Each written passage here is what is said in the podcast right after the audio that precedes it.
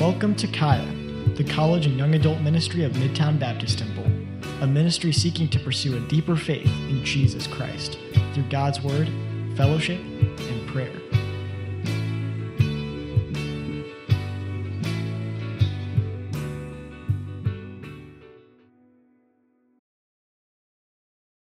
We are in the middle of a series on the nine principles, the nine principles of ministry that, that govern the way that this church functions in ministry. And I think it's appropriate for us to, to define this word ministry. We use it a lot, you've, you've heard it a lot, but ministry is, is any act of obedience unto the Lord to further his mission. Okay? It's a, it's a very broad word. Um, and so, anytime we are serving the Lord uh, with the intention of, intention of furthering the things that He loves and cares for and to serve into His will, that's ministry. And in a church context like the one that we have here, a body of believers, a group of people that have come together to worship the Lord together and to do ministry together, uh, we've got principles that lead us specifically as the church at 40th and Walnut we call it Midtown Baptist Temple. We've got principles that guide us and lead us in ministry, things that we hold to that we find to be true in, in Scripture. Okay? And so uh, that's what we're talking about. Now, the very first principle that was presented to us last week was by Miles Cheadle, and he came up here and spoke about how we're going to be a house of prayer. And we strive to be that here at, at, Midtown and in Kaya. We strive to be a ministry and a house of prayer where when we come together, we, we make sure that we turn our attention to the Lord. We make sure that we lift Him up. We, we give Him the gratefulness and the thankfulness that He deserves, that we adore His name, but then we also bring our requests before Him because we know that we have nothing except that He provided. All right, we are going, as a ministry, we are determined that we are going to be reliant on Jesus Christ for everything, not, not the strong arm of our flesh, not our, our intellect, not our beauty, certainly not that, right? But, but because God is gracious towards his children. And so before I turn it over to the next principle, I want to review this principle of prayer real quick. And I want everybody to turn to Luke chapter 18. And we're going to read this parable that Christ shares about prayer chapter 18, verse 1. And he spake a parable unto them to this end that men ought always to pray and not to faint. Okay? So that's, that's what he wants to teach. He tells us up front how he's going to instruct us. And this is what he says saying, There was in a city a judge. Okay, so he's telling a story. That's what these parables are. Which feared not God. This is the unjust judge. Okay, this is an ungodly man, but he has power which feared not God, neither regarded man. And there was a widow. Okay, a widow would have been a woman that is, was poor within this cultural context, and she would have been a needy individual.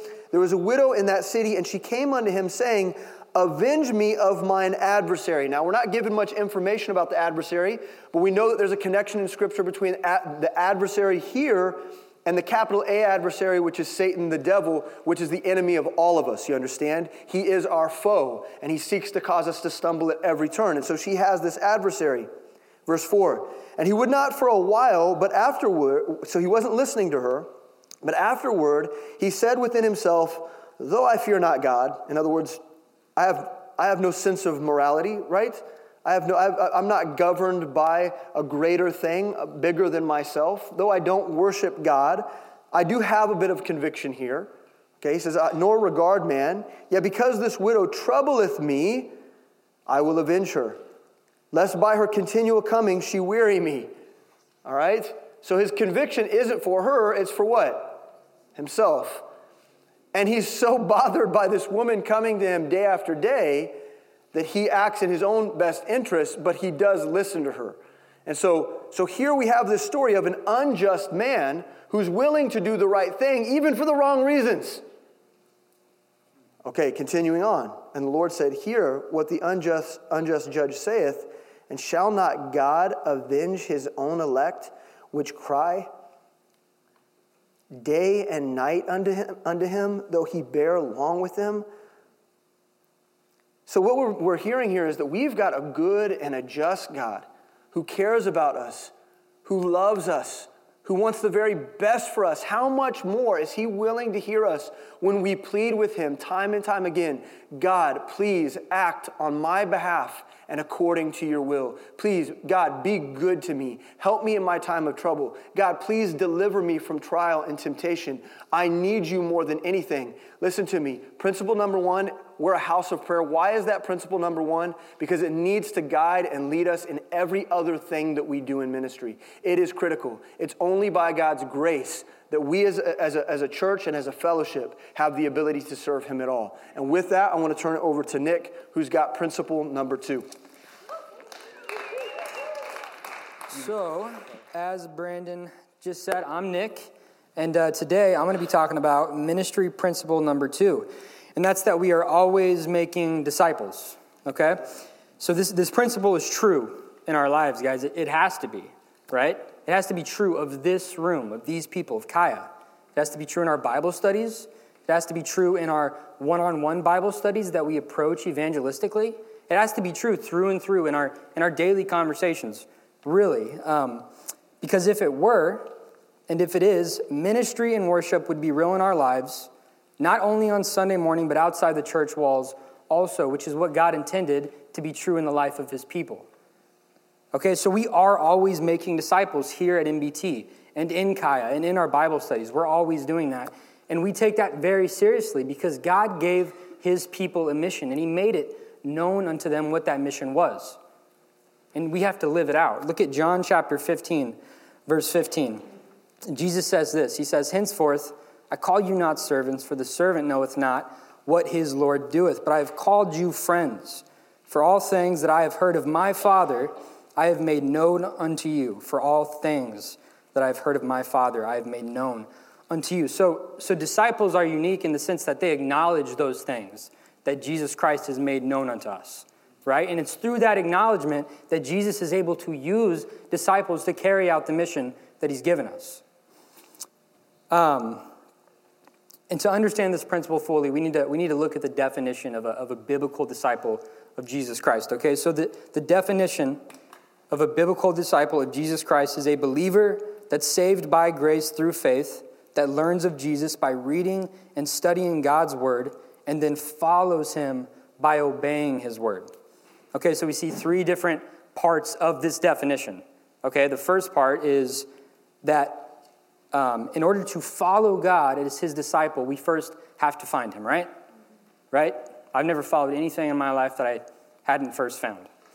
Um, the second thing we see is how it is we find him. We must have learned of who he is by hearing and understanding what God's word, the Bible, right, tells us about who he is and what he did for us. Okay, so Jesus Christ died for our sins when he did not deserve to and overcame that death through his resurrection so that we could all be reconciled to God the Father. And it's only through Jesus Christ, who is God in the flesh, that that reconciliation can take place. Once we've understood that, we can be saved by grace through faith and faith alone. We just have to believe it in our hearts and confess it. Once we've done this, we've found him. And the next step is that last part of the definition, the part that's often missed and ignored.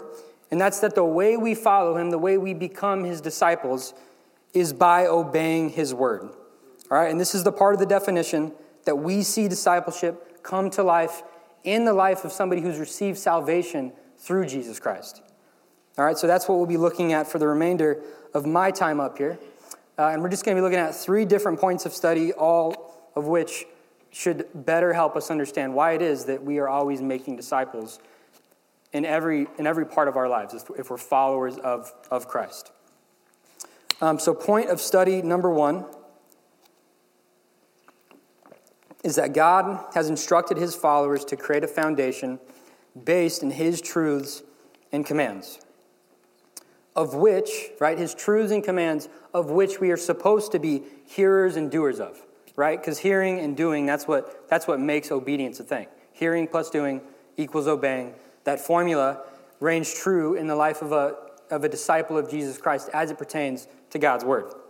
Look at Luke chapter 6, verse 46 through 49. Jesus says this.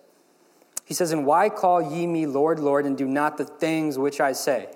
Whosoever cometh to me and heareth my sayings and doeth them, I will show you to whom he is like. He is like a man which built an house and digged deep and laid the foundation on a rock. And when the flood arose, the stream, the stream beat vehemently upon that house and could not shake it, for it was founded upon a rock. But he that heareth and doeth not is like a man that without a foundation built an house upon the earth, against which the stream did beat vehemently, and immediately it fell, and the ruin of that house was great. So God's word tells his followers to build a foundation based in the things which he says, right? And guys, if if we do that all at the same time, we learn how to obey, how to submit, and to follow. Okay, we learn how to say, Not my will be done in this situation, God. We learn how to say, Your will be done. We learn, we learn how to say, Not my truth right now, God. Don't let my truth direct my path. Let it be your truth that pours out of my mouth before people who do not know you. We learn how to say, Not my best efforts, God. Let it be your promises and your outcomes that I find my rest in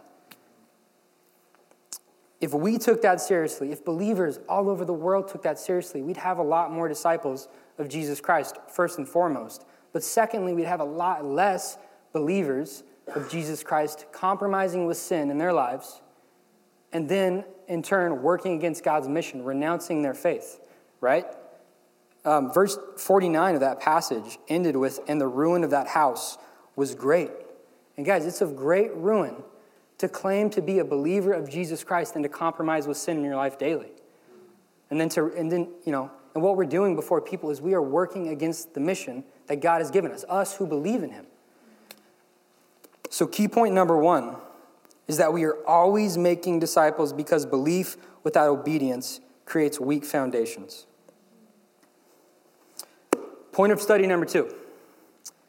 God has directed his followers to teach his truths and commands to other Christians.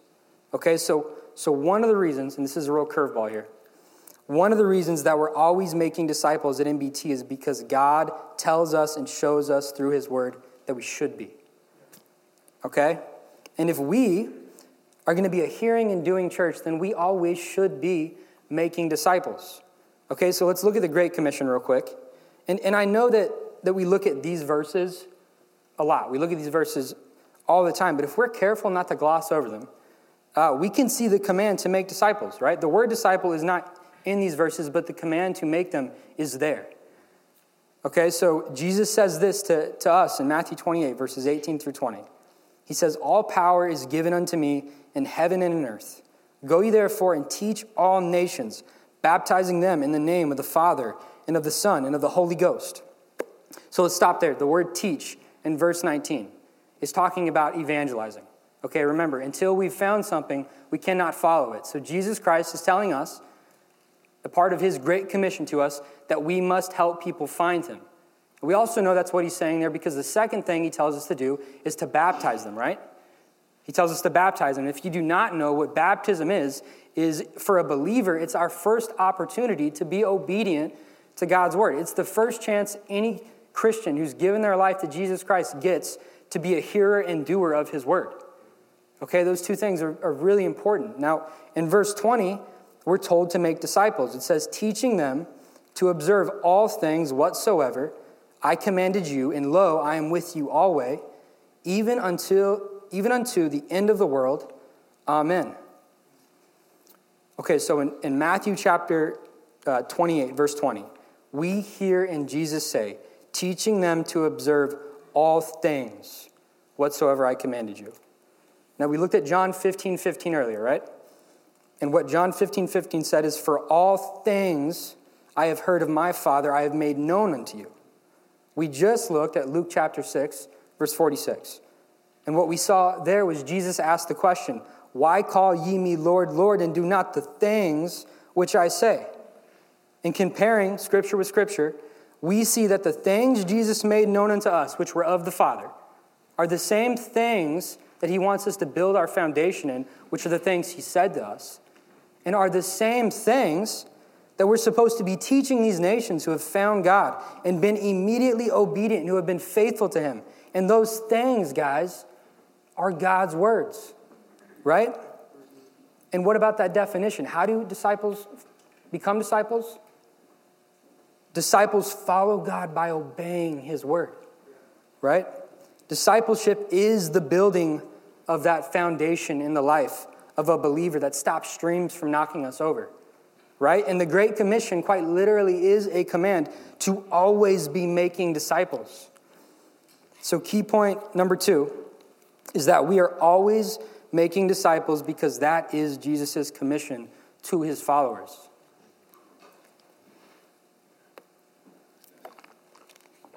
Okay. So, um, these first two points of study, they're, they're really important to understand, right? Because in the process of being and making disciples, we are taking part in our purpose as Christians, right? And we have to, we have to live out our purpose as Christians, because otherwise, Christianity is very confusing to people. It was confusing to me before I understood the purpose of Christians. I was like, well, so these people just go to church on Sunday, right? But that's not the answer. The answer, right, that's a misconception. Which takes me to my last uh, point of study here. Um, God has directed us to be fruitful for his kingdom. Okay? The reason God tells us to teach and make disciples is because that is how fruit is produced in the life of a believer. And not just any type of fruit, but fruit that would remain. We look at John 15, verse 16. And within that verse, we see Jesus say that ye should go and bring forth fruit, and that your fruit should remain. Okay, so so, fruit in the life of a believer is the output of biblical discipleship, right? Because disciples make disciples. It's evidence of, of usefulness to, to that, that mission we're supposed to live out, that thing that gives us our purpose. And how do we know in life when anything or something is useful? How do we know? It's very, it's very obvious that thing is fulfilling its purpose. If we have a, a door stopper and we use it to open a door up, and we, we put it down, and that door, without relent, is held open by that door stopper, we could all agree that that door stopper is living out its purpose, right? And the second it starts bouncing back, it's like, well, that door stopper is junk. We got to get rid of it. We got to get a new door stopper that knows how to hold that door open. Look at what Jesus says about usefulness in Luke chapter 14, verse 34 and 35. Jesus says, Salt is good, but if the salt have lost his savor, Wherewith shall it be seasoned? It's neither fit for the land, not yet for the dunghill, but men cast it out. He that hath ears to hear, let him hear. so here's the, here's the thing, church. Here's the thing we have to hear. Um, every disciple of the Lord Jesus Christ is, or every believer, I'm sorry, every disciple of the Lord Jesus Christ is a believer, right? But not every believer of the Lord Jesus Christ is a disciple. Not every believer is following him by obeying his word.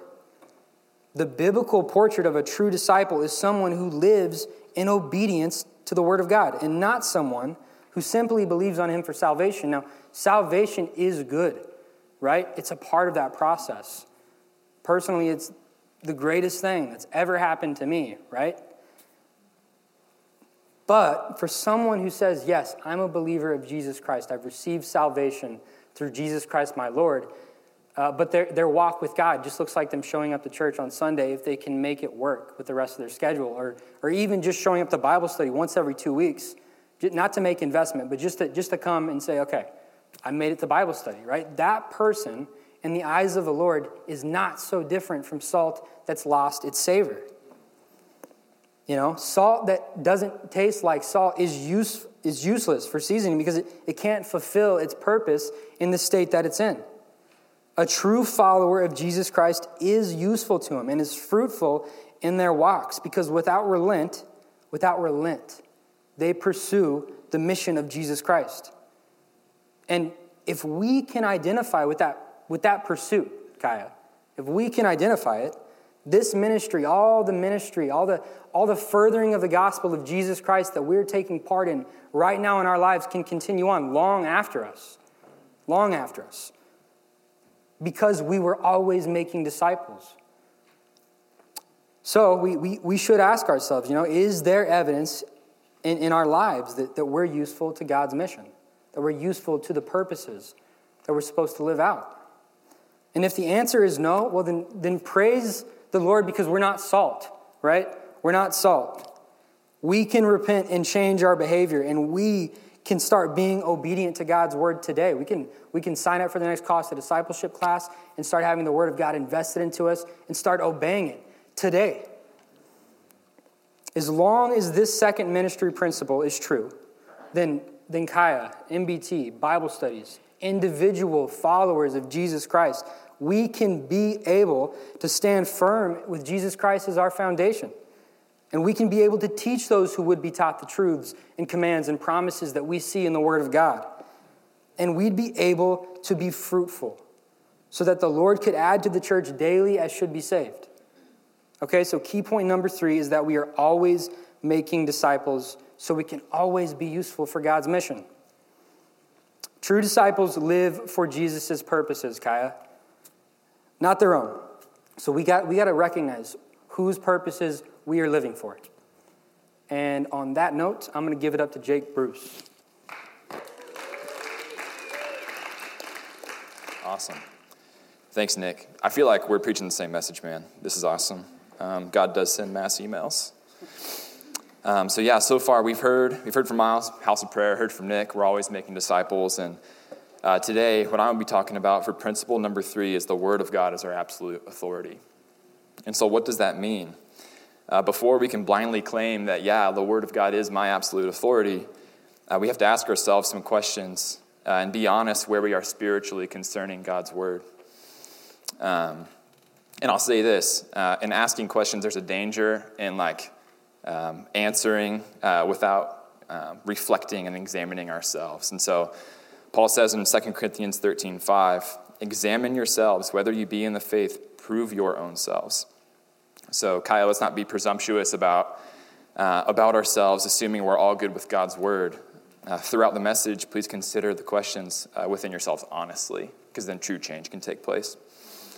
And to begin, before we can claim that God's word is indeed our authority, uh, we first have to believe that God's word is true. That makes sense, right? This can't be an authority over your life if it's not a true thing.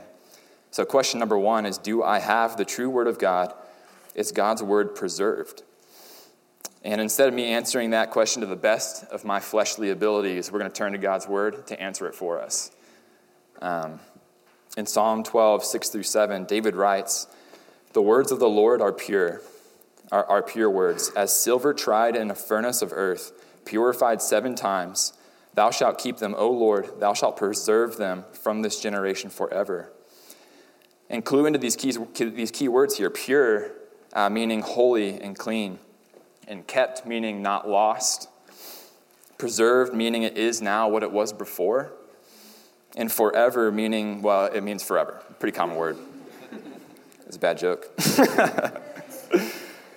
and continuing on in Matthew 15 or Matthew 5 verse 18, Jesus says, "For verily I say unto you, which is Jesus communicating the importance and the weightiness of this saying. He's trying to get your attention here. Till heaven and earth pass, one jot or one tittle shall in no wise pass from the law till all be fulfilled. And so, most of us in this room probably have to ask, what's a jot and what's a tittle? Well, we're going to hear a jot, it's, it's the smallest letter in the Hebrew alphabet. It looks kind of like an apostrophe. I mean, it's, it's, it's really small.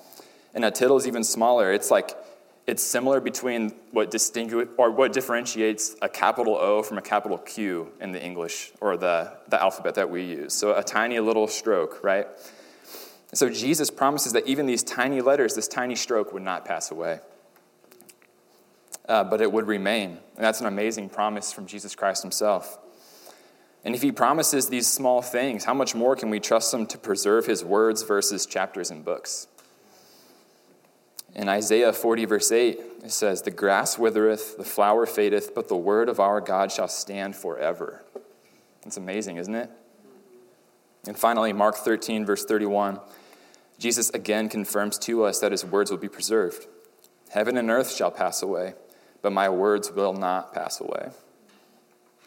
And guys, most, most Christians will probably, when you ask them, they'll probably agree with all these verses, right? They'll probably say, Yeah, that sounds great. God's word does not pass away. That sounds good. I'm keying into it. I believe it. Um, but when, we, when the Christian considers what it truly means that not one jot or one tittle will pass away, that God's word is perfectly preserved through time, that's a more challenging question to answer honestly, right? It's made even more obvious by looking at how modern Christian scholarship at large handles the word. No longer is the main objective to search the scriptures, to gain understanding, and to live our lives according to that new understanding. It's the objective is to search the scriptures, find areas of God's word that can be improved upon, so that over time we come closer and closer to a perfect word, which is a pretty dangerous game to play, isn't it? You guys see how that is shaken out? It's man. Um, it's no longer man subject to the words of God, but the words of God are subject to man. And God promised us that his word would be preserved forever and not preserved eventually. So that means once God's word was given, it was promised to be preserved from that point forward. And I think one of the biggest obstacles a Christian can overcome in their walk with the Lord is going from a place of uncertainty and skepticism in God's word to having complete faith in God's word. And that's a big deal. And why do I, why do I say that? Well, it's because God's word has the ability to transform our lives. But if we let it, there's a conditional factor there. So here's a, short little illustration for that. Let's say two people are being witnessed to and both hear John 3:16, right? Very famous book or a very famous verse about salvation, about who Jesus Christ is to us. The first person could believe in it, put their trust in Jesus Christ as their Lord and Savior, and get saved. Praise God that He's made a way. In that very moment, God's done a miraculous work in that person's life due to their simple faith in His Word. The other could hear the verse, respect what's being said, but not have faith in it, and it could remain unchanged. And the point is this how we view God's Word will, re- will determine how much God is able to change us and shape us into who He desires us to be, right? The word didn't change, it's how it was, it's how it was received. And so it takes us from us being the judge of all things to letting God be the judge of all things in our life. Uh, from us as imperfect, emotional, sinful humans weighing Scripture against our own personal outlooks to simply trusting God for what His Word says. Uh, and John Kindler, man, said it perfectly just earlier. It's not God's explanations that we rely on, but His promises. God doesn't need to explain his word to me, he'll reveal it as I spend time in it. And so, uh, here at Midtown Baptist Temple, we hold to the belief that we do indeed have God's fully preserved word right here. Um, and we don't believe it blindly. You know, there's, there's, I only read four verses earlier, and there's so much more here in this book that confirms that. Pastor Mark Trotter once said, The power of the Word of God is in the words of God albeit a lot more like, you know, Mark Trotter would. and so, guys, if we're gonna if we're gonna claim to be Bible believers, then we have to trust that what God says within it is true. And that God will surely keep his end of the deal. And so that brings us to point number one. A mature believer approaches God's word with faith, not criticism. So I'll grab some water Well, some people write it. It's amazing how fast your mouth dries out. Up here. Nick's nodding his head. Proverbs 3 5 through 7 says, Trust in the Lord with all thine heart, and lean not on thine own understanding. In all thy ways acknowledge him, and he shall direct thy paths. Be not wise in thine own eyes. Fear the Lord and depart from evil. And similarly, Psalm 37, verse 5 Commit thy way unto the Lord, trust also in him and he shall bring it to pass. Amazing promises from God's word. And for the sake of time, I got to keep moving, but if you're not at the place where you can claim that you know that you have God's perfect, pure, preserved word for yourself, uh, there's some resources up on the screen. Uh, a More Sure Word by R.B. Ouellette is an amazing book.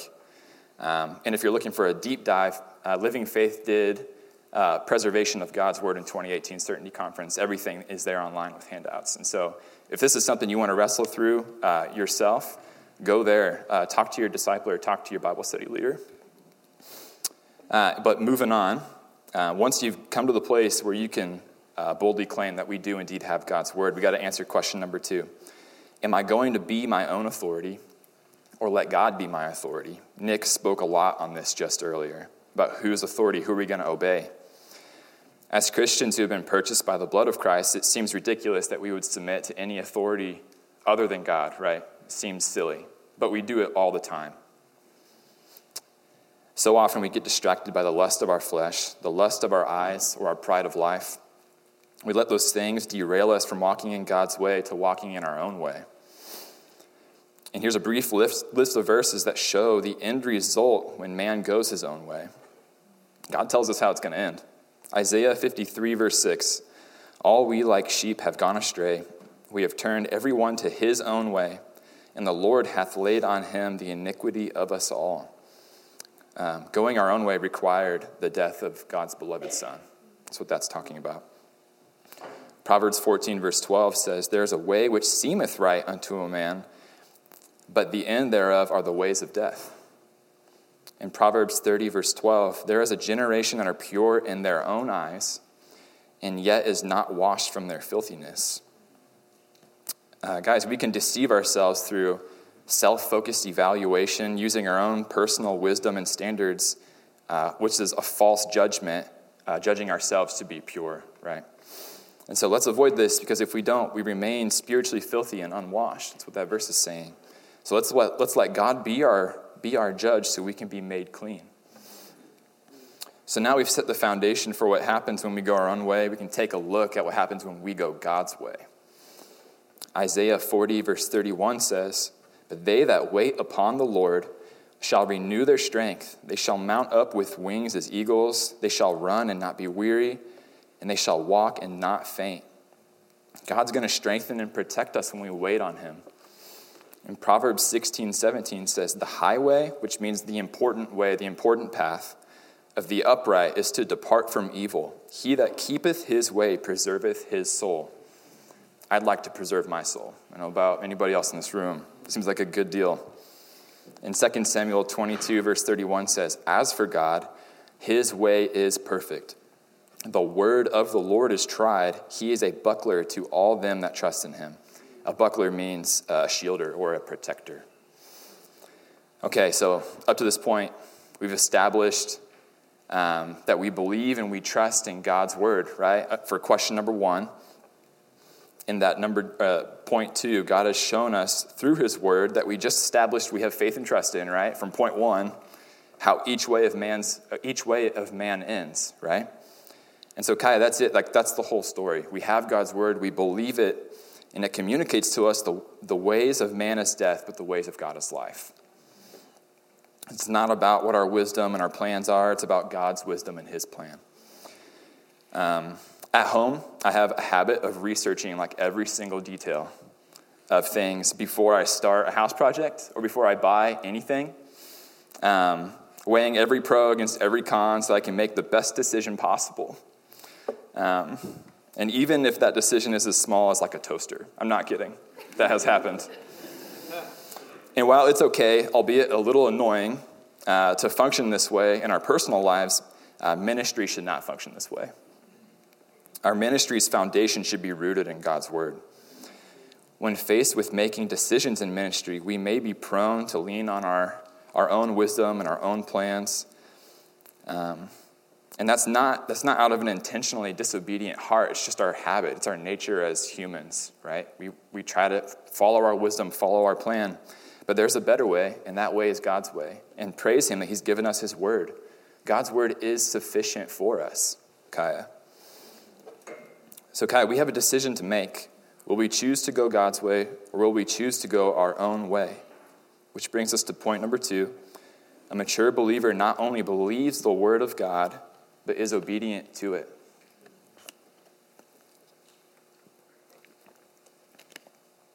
In Ezra chapter 7, verse 10, it's God's word says, For Ezra had prepared his heart to seek the law of the Lord and to do it, and to teach in Israel statutes and judgments.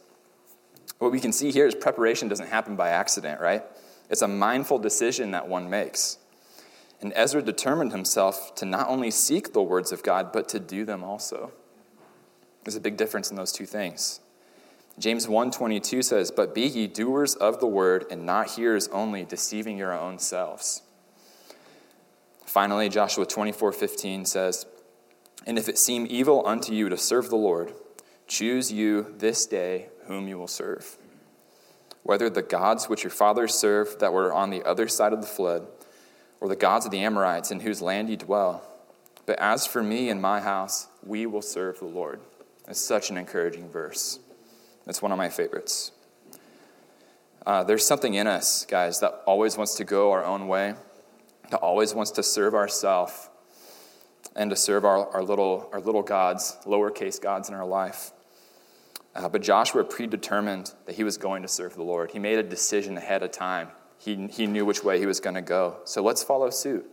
Let's choose, let's choose this day whom we are going to serve. In, in closing, I wanted to share a passage that came to mind when I was considering what it means to be obedient to an authority. And when Paul wrote his second letter to Timothy, he urged him to be a good soldier of Christ. It says here, verses three to, uh, chapter 2, verses 3 to 4. Thou therefore endure hardness as a good soldier of Jesus Christ. No man that warreth entangleth himself with the affairs of his life, that he may please him who hath chosen him to be a soldier. So a good soldier, does, he doesn't get caught up in, him, in himself and go in a way that seems right in his own eyes, right? Imagine that. If, if every soldier in a battalion functioned this way, uh, it would be the least effective military group of all time, right? Everybody just like this dude doing push ups, this guy doing pull ups all the while. They're, they're like supposed to be deploying like right now. uh, no, like an effective battalion is unified under its commander and obedient to his commands, even when it's hard. That's why it says endure hardness. That's why Paul said that to Timothy. And in a very similar way, Kaya, we need to be unified in God and obedient to his word. That's what's going to make us an effective ministry. Not because we're great, but because God's great. Okay, and actual closing right now.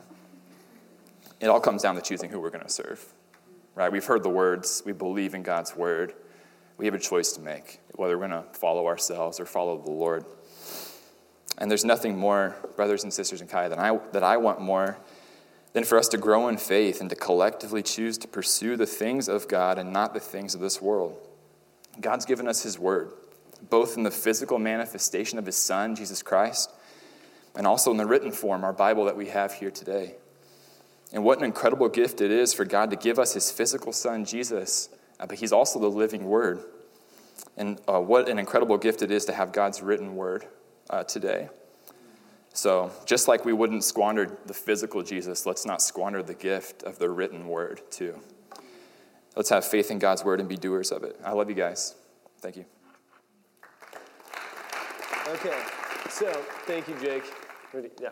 Um, so, as we've learned, right, we're always making disciples, and we have a final authority, but what good is an authority if you don't submit to it? Right? There was this guy in the 1800s uh, in California who, who claimed to be emperor of the United States. This is, a, this is a real historical figure.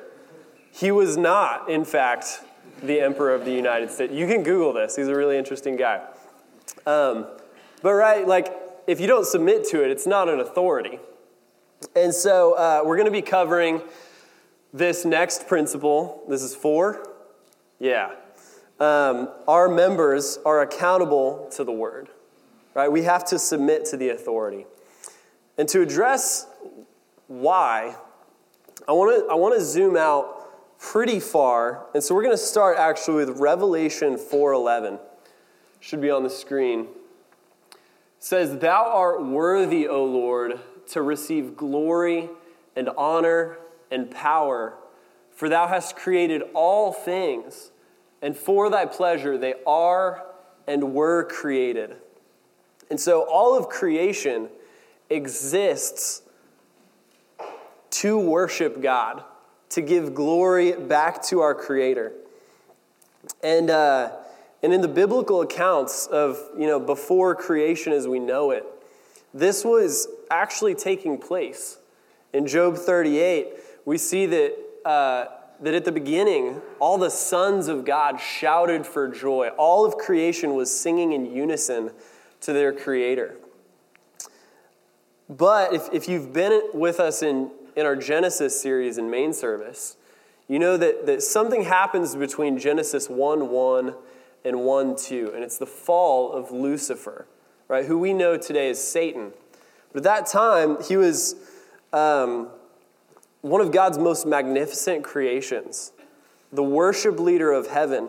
And he got lifted up with pride and decided to worship himself rather than God. And you can read about this in Isaiah 14. But for the first time, there is division in God's creation. And when it's all said and done, that dividing line is on worship. Those who choose to worship God and those who choose to follow Satan and worship themselves. There's a, a Warren Wiersbe quote I read this morning. It says, In this universe, there is God and there are people and things. We should worship God, love people, and use things. But if we start worshiping ourselves, we will ignore God and start loving things and using people. And so we see that dividing line of worship, right? It found its way to humanity in the Garden of Eden, and it continues to this day. And we talk about it in our discipleship lessons, right? Um, there are two spiritual families. And you can find this in John 8 44, where Jesus says to the Pharisees, Year of your father, the devil, and the lusts of your father you will do. He was a murderer from the beginning and abode not in the truth because there is no truth in him. When he speaketh a lie, he speaketh of his own, for he is a liar and the father of it. And so in this verse, we see God describe not only Satan, but Satan's family. They abide not in truth, and there is no truth in them. This is the worship that God is very much against. And so, Despite that, when God looks at this planet, according to John 4 23 through 24, God looks at this earth and he's looking for one thing true worship. And, and, Jesus says, But the hour cometh, and now is, when the true worshipers shall worship the Father in spirit and in truth, for the Father seeketh such to worship him. God is a spirit and they that worship him must worship him in spirit and in truth. So if the Father is looking for true worship, he, he describes what that is it's in spirit and in truth. So this is worship, right? Ascribing worth to something from somebody who has the Holy Spirit, right? Who's saved and lives according to his truth. And that's the Bible. This is the exact opposite of Satan's family, where they do not abide in truth because we have believed on the gospel. We are hidden in Christ, who is truth. While there is no truth in them, right, the people who are in Satan's family, Christ indwells our hearts by faith. And so, by definition, a Christian is someone who has chosen to worship God in spirit and in truth to allow God's Spirit to empower them to follow Christ according to his words. They're someone who has accepted the truth of God's word and submitted themselves to it by believing on the gospel. This is what a Christian is, right? If at least one point in their life they saw God's word, it said all, all have fallen short of the glory of God. And yet, Jesus Christ died and made a way. I'm going to hold myself accountable to that. And they, right, we, when we called on the name of the Lord, that's what we did. We held ourselves accountable to the Word of God for the first time in our lives. And so, key point one we are accountable to the Word because of our spiritual DNA. And I'm not talking about necessarily our, our spiritual DNA as, as Midtown Baptist Temple. I know that's kind of what we're doing in our series. But the part of your spiritual DNA that makes you a Christian is at one point in your life you held yourself accountable to the Word of God. So we are accountable to the Word because of our spiritual DNA.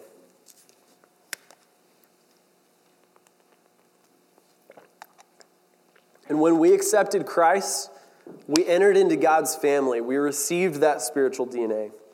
We chose truth. But now the question on the floor becomes will we choose to behave as God's children? will we continue to choose truth and walk in obedience to our Father. See, positionally, we are in truth, and truth is in us. But the whole point of the Christian walk is to trust God for what is true of us positionally to be true of us practically. And so, uh, that's why Jesus says in John 8 31, if ye continue in my word, then are ye my disciples indeed. And ye shall know the truth, and the truth shall make you free. Right? And then regarding truth being in us, Paul writes in Colossians 3:16, "Let the word of Christ dwell in you richly in all wisdom." Right? What's true of us positionally, we're to trust God to make it true of us practically. But ultimately, we don't obey God's word because God is a cruel taskmaster that will punish us if we don't, right? Uh, he's not going to strike us down with lightning. But rather, our heart's desire ought to be to love him and therefore obey him. Jesus said, If you love me, keep my commandments. So then, just because we have our dad's DNA, doesn't mean we're pre programmed to do everything our dad expects us against our will, right? Like a good father, God holds us accountable as his children. We don't get to behave any way we want.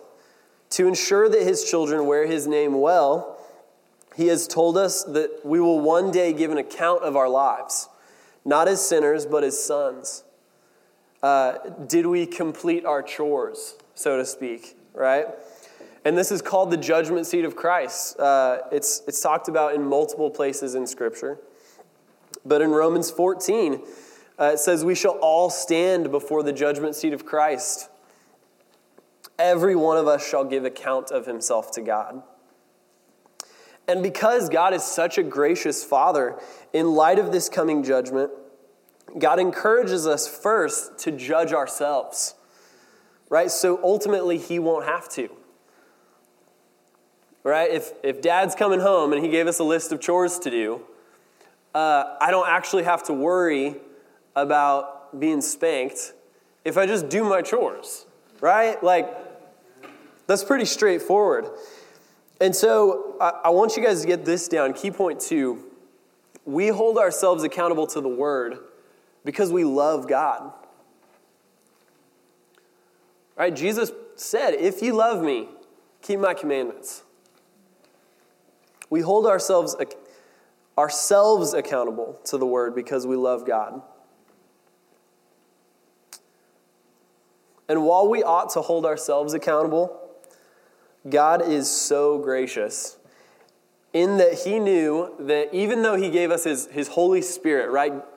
God Himself indwelling us by faith, and He gave us His perfect, inspired word, like Jake just told us about, He knew we would still mess it up. And so he put us in a family full of loving brothers and sisters who would lovingly redirect us toward obedience. And so we see this concept very clearly explained to us by Jesus Christ in the Great Commission, right? Nick talked about this. But notice that, that Jesus told his disciples not to just teach whatsoever Jesus had commanded them, but he, he said, I want you to teach them to observe whatsoever I've commanded you. Right? That's different. I want you to teach people how to obey what I've commanded you. And this is accountability. Right? Paul lets us know in multiple places that the church should live this out. Um, it, it shows up whenever he uses the word admonish. Right? The word admonish means uh, to put in mind, to caution or reprove gently, to warn. And to go back to Colossians 3:16, we are to let the word of Christ dwell in us richly in all wisdom, teaching and admonishing one another in psalms and hymns and spiritual songs, singing with grace in your hearts to the Lord. And so in this one verse, we see admonition, right? Accountability to the Word of God, tied directly to both our worship and our fellowship. Paul says it again uh, in Romans 15 14. And I myself also am persuaded of you, my brethren, that ye also are full of goodness, filled with all knowledge, able also to admonish one another. Right? It's that word of God in you, that being filled with all knowledge, that allows us to hold one another accountable to the word. So we're given clear instruction from both Jesus and Paul on not only how to admonish one another, how to hold each other accountable to the word, but also how to deal with someone that refuses to accept uh, that biblical admonition. Right? Just loving admonition from their brothers and sisters to walk in light of God's word. So, this is what is commonly referred to as church discipline. And so, Jesus gives clear instruction on it in, in Matthew 18. And Paul, uh, Paul talks about it in at least three places. In Titus 3.10, he says, a man that is an heretic right? Somebody who, is, uh, who has some pet doctrine that they're being divisive about. After the first and second admonition, reject. 1 Corinthians 5.11 says, But now I have written unto you uh, not to keep company. If any man that is called a brother be a fornicator or covetous, or an idolater, or a railer, or a drunkard, or an extortioner, with such an one know not to eat. Second Thessalonians 3:14 and if any man obey not our word by this epistle note that man and have no company with him that he may be ashamed. And I love this verse. Yet count him not as an enemy but admonish him as a brother. And so key point 3 we hold each other accountable to the word because we love each other. Right? We all need to be reminded to love God and to obey Him. We all have moments or seasons in our life where we're, we're wrestling with being obedient to God. And God placed us in a family for that very reason. And, uh, and that family for me is Midtown Baptist Temple. Um, you know, I, uh, when I was a kid, I, I had to have been like nine or something like that. You guys know those like dumb little toilet talk nursery rhymes that you say as kids, like beans, beans, the more you eat, like those, you know what I'm talking about? So I remember being like hanging out with a friend. Um, I think we were uh, swimming at the lake, and um, our all of our parents were like in the boat, and I, I shared one of those with the other with my other friends and i my mom heard me say it. And i like i saw her look at me and just in the look i knew that she was saying that is not how a harper behaves.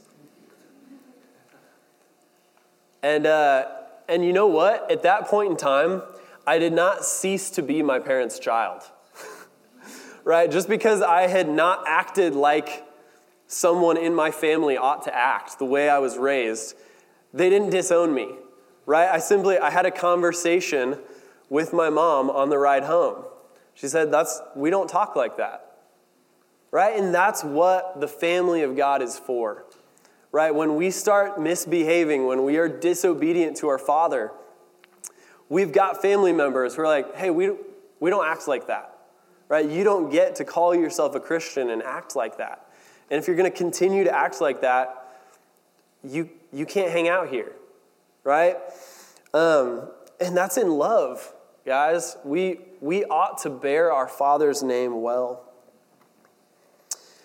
And so I want to throw these three passages up to just to close. Ultimately, 1 John 4:19 says that we love him we love God because He first loved us. And I love this next verse, 1 John 5 3 says, For this is the love of God, that we keep His commandments. And His commandments are not grievous. We ought to hold ourselves and each other accountable to God's word because He's worth it. And, uh, and man, I love Galatians 6, 15 and 16. Uh, because, guys, I, I know we just talked about accountability to the word, which is, it, it seems kind of funny because the whole point of doing this like series on biblical principles is that the Christian walk isn't about rules, you know, it's about principles. But I love the way Galatians 6 uh, states this, right? Ultimately, the Christian walk, there's one rule. It's you have been set free by Jesus Christ from sin, from the law, from death. We're new creatures, we're children of God. We ought to act like it. That's the one rule, right? Um, we ought to love God in return. And so uh, you can kind of see that all three of these are, we're all kind of preaching different nuances of the same message. And, uh, and that's because we are a family, right? And we have determined we're going to obey our Father. And if, if you do not have a church home, all of these messages are for you, right? If you're here today and you don't have accountability to the Word of God in some form, that's what we're, that's what we're here for, right? You are, let's, let's be real about it. If you're not accountable to the Word of God, you're not acting like God's child. And so we want to invite you to be a part of our church family here at 40th and Walnut. And, uh, and so as the, as the praise band makes their way up, we're just going to close. But, but guys, there's a lot on the floor here, right? So, first and foremost, you know, we love him because he first loved us. And if you don't know the love of Jesus Christ, if you've never submitted yourself to the gospel and held yourself accountable to the word of God, the fact that you are indeed a sinner and there is a righteous judgment for all of eternity that you wholeheartedly deserve, that I deserve, but that Jesus Christ loved us so much he was willing to give his life so we didn't have to take that. He took it upon our, on, on himself. Right? Like, man, God is so loving.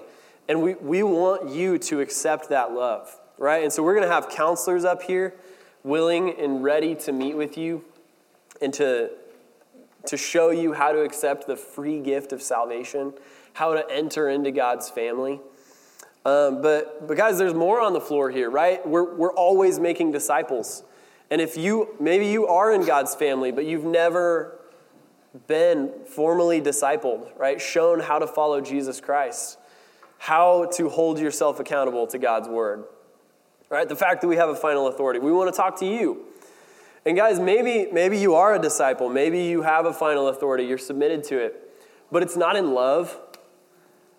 Guys, Paul says that if there's, if there's not charity, if there's not love, it's worthless. And so, man, I want to submit all these things to you. Uh, we want to help you work through those things. Um, but yeah, we're going to close in, in worship to our Father.